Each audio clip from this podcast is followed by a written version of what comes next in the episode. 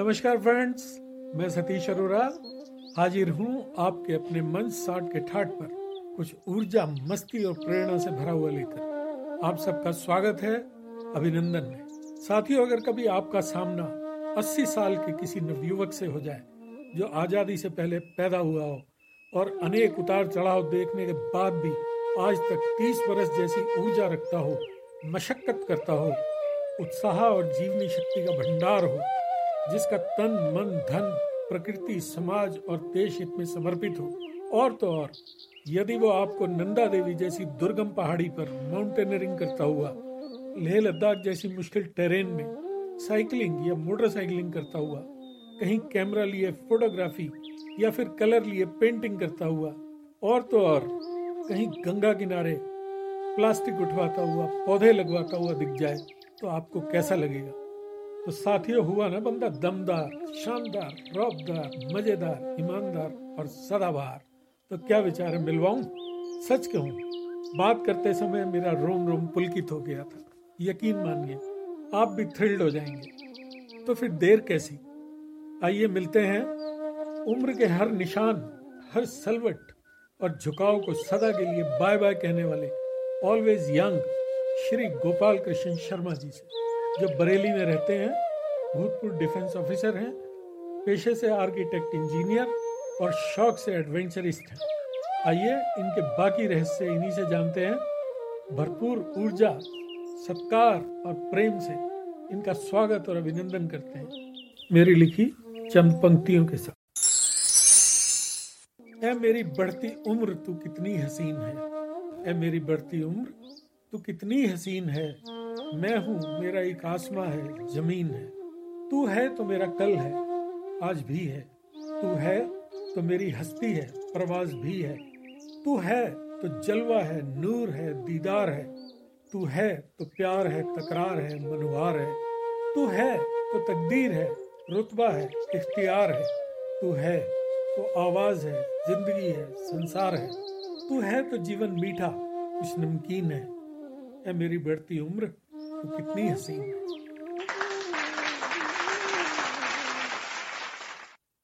Sharma sir नमस्कार। मैं आपका हार्दिक स्वागत और अभिनंदन करता हूँ हम सबके इस मंच साठ के ठाट पर। वाह क्या नाम बताया? मंच साठ के ठाट साठ के ठाट ठाट जी सर। वाह रोरा जी वाह। मैं बहुत खुश हुआ हूँ आपके मंच पे आकर। सर बहुत बहुत धन्यवाद। हम तो साठ से काफ़ी ऊपर हो गए। सर अब आप इसके नाम से समझ ही गए होंगे कि हमारे इस कार्यक्रम के जो हीरो होते हैं वो वो लोग होते हैं जिन्होंने अपने जीवन के साठ या उससे अधिक वसंत देख लिए और वो आज भी स्वांता सुखाए देश व पर्यावरण हिताए अथवा मानवता और सृष्टि के किसी भी अंग के लिए कुछ न कुछ योगदान दे रहे हों और कुछ नहीं तो सर ऊर्जा ही बांट रहे हैं मस्ती कर रहे हैं। तो सर हमारे इस प्रोग्राम की परंपरा के हिसाब से आपकी उम्र बनती है तीस साल क्योंकि हम पचास साल तजुर्बे के घटा देते हैं। जी जी। आपकी जो ऊर्जा है सर ये तो तीस साल से भी कहीं ज़्यादा है सर। एक बात मैं आपको बता दूँ कि हमारी जब अंग्रेज़ों के राज्य था जी। और सन बयालीस की चिंगारी आपने सुना होगा जब हमारी फौजों ने रिवोल्ट कर दिया था अंग्रेज़ों के अगेंस्ट तो बाद में दबा दिया गया और हमारी आज़ादी थोड़ा देर हो गई। जिस क्रांति में पैदा हुआ वो क्रांति मेरे अंदर थोड़ी थोड़ी तो रहती है। बहुत खूब। और वो मरते दम तक रहेगी। बिल्कुल। तो आपकी जो ऊर्जा का जो जादू है या जो कारण है वो यही है? शायद यही होगा। क्योंकि आपने तो वो समय भी देखा है सर जो इतना कष्टदायक समय था। कुछ याद होगा आपको सर? बिल्कुल याद है।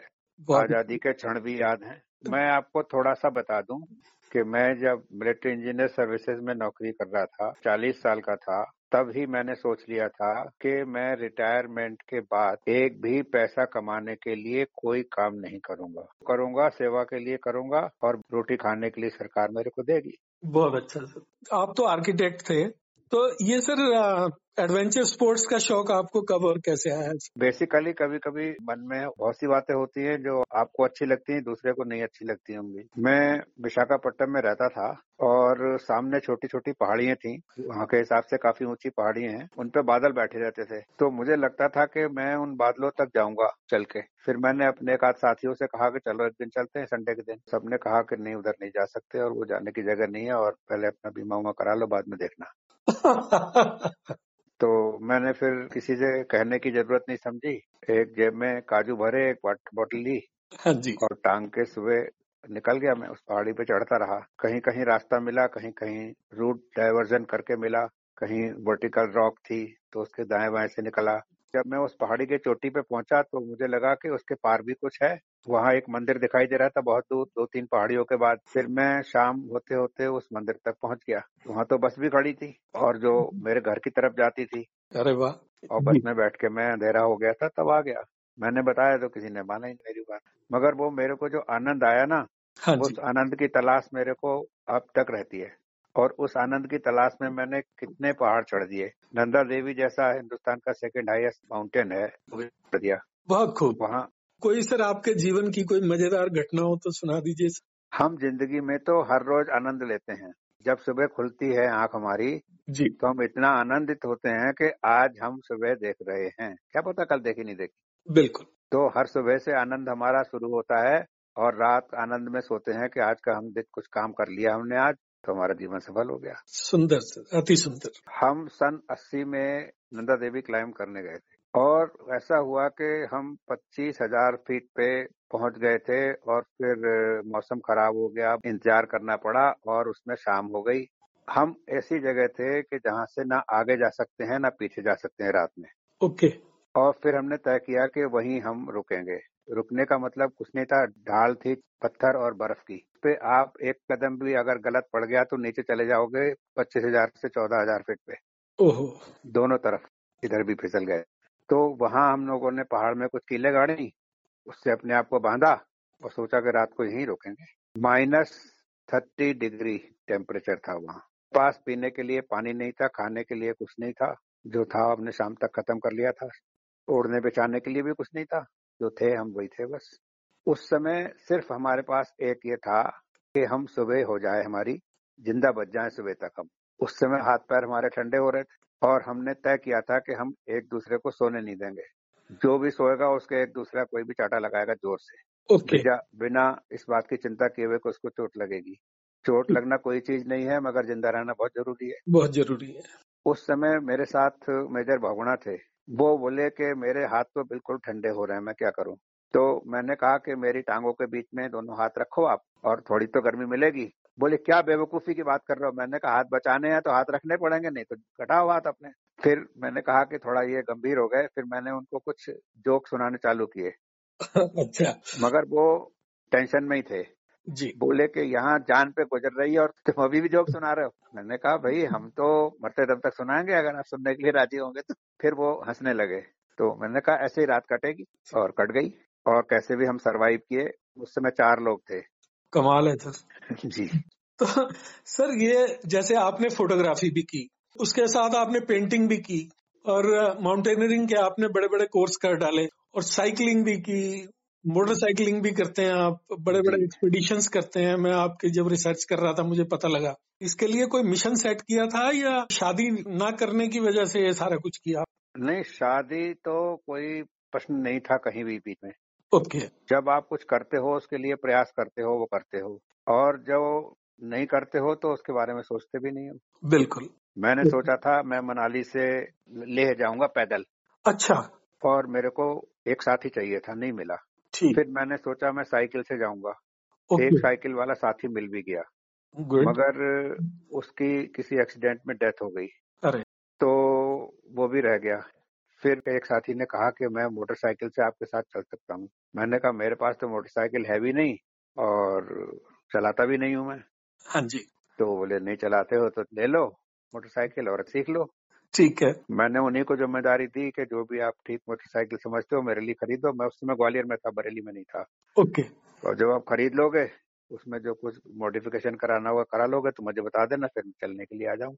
वेरी गुड फिर जब उन्होंने मोटरसाइकिल खरीद ली फिर मैं आया मैंने दो दिन प्रैक्टिस की तीसरे दिन बोलते चलो फिर उत्तराखंड में चलते हैं। फिर हम उत्तराखंड का चक्कर लगा के आए।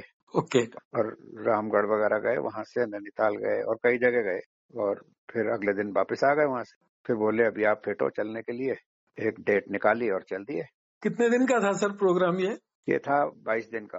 वेरी गुड सर आप मैंने देखा कि उससे जुड़े हुए हैं सर जैसे गंगा सफ़ाई अभियान से। तो ये सर आपने बहुत बड़ा काम कर दिया ये तो एक बड़ा यूनिक काम किया आपने कि आपने एडवेंचर को सोशल कॉज के साथ जोड़ दिया।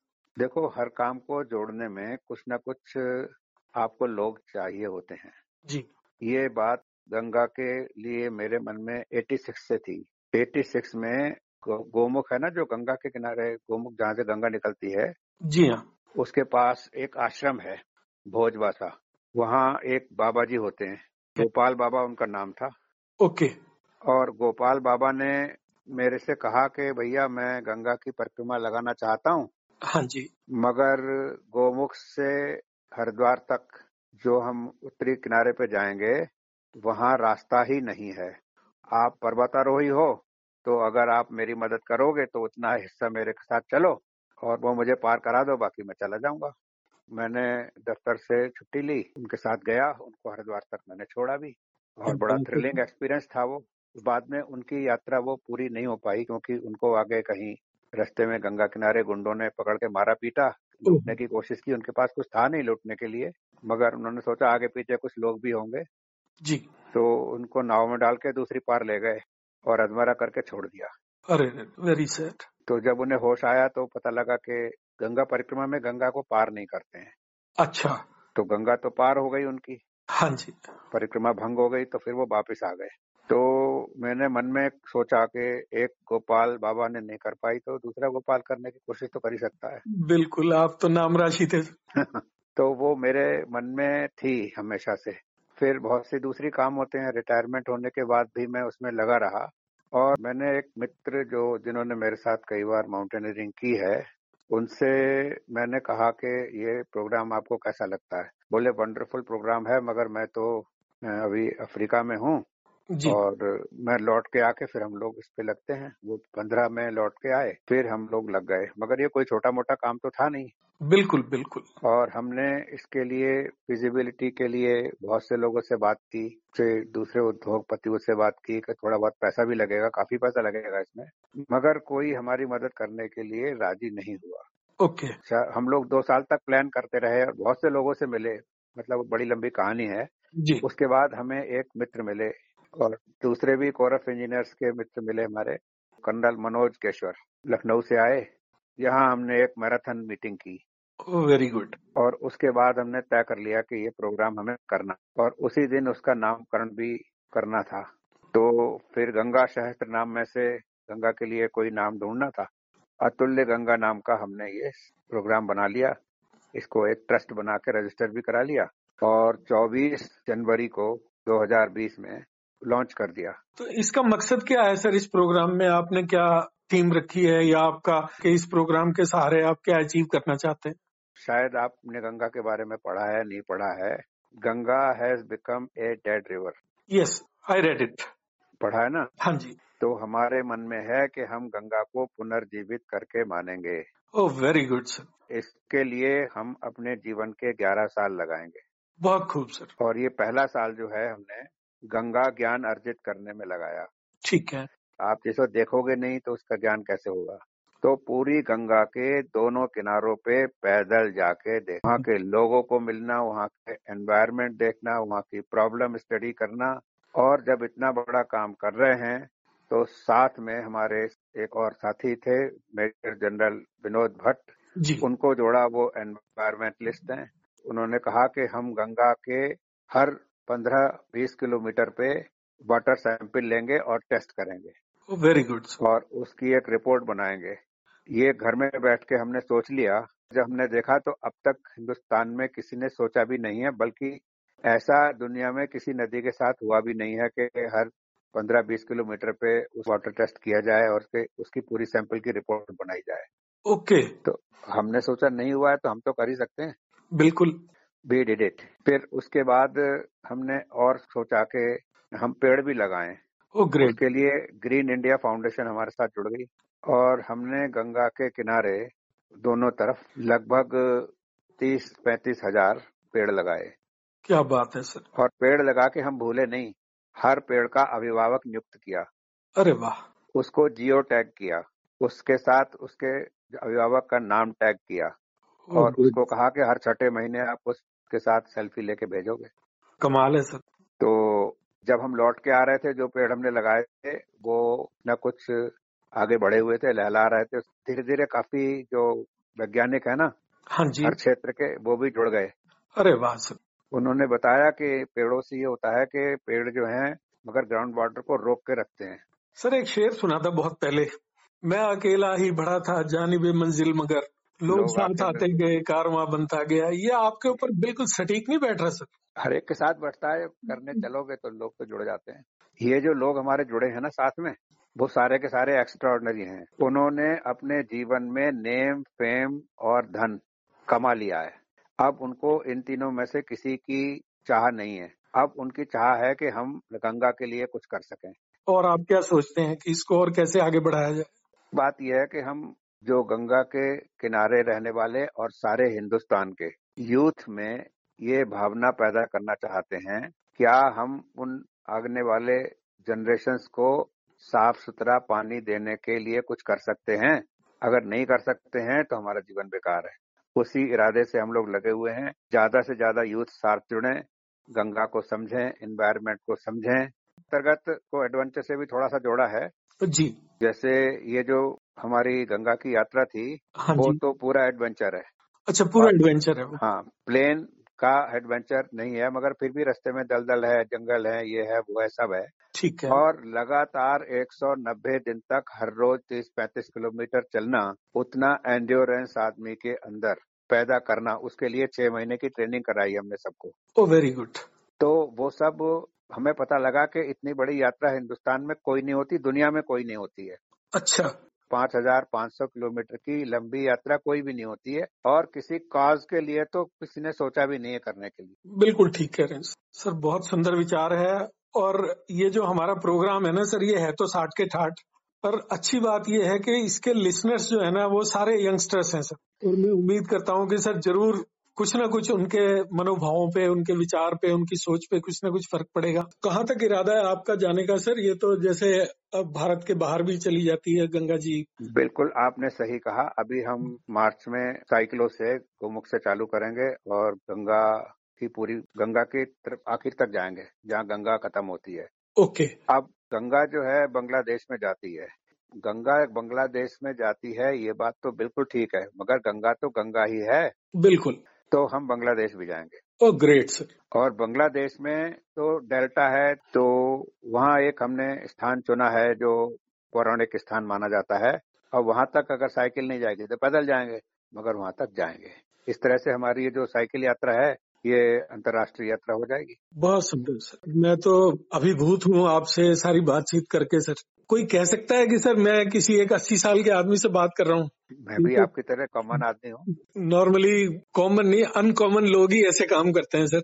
आप ऐसे ऐसी बातों को रिकॉर्ड कर रहे हैं, आप भी अनकॉमन ही हैं। ये आपका बड़प्पन है, सर। मैं तो ईश्वर से प्रार्थना कर सकता हूँ कि आपकी ये ऊर्जा ऐसे ही बनी रहे। आपको ईश्वर लंबी आयु दे और इस इतने बड़े काम को करने के लिए आपको साहस और सामर्थ्य भी दे। लोग आपके साथ जुड़े सर, और ये इतना बड़ा काम आप कर पाए और अच्छे से कर पाए सर। मेरी शुभकामनाएँ आपके साथ और हमारे सारे लिसनर्स की शुभकामनाएँ भी आपके साथ है, सर।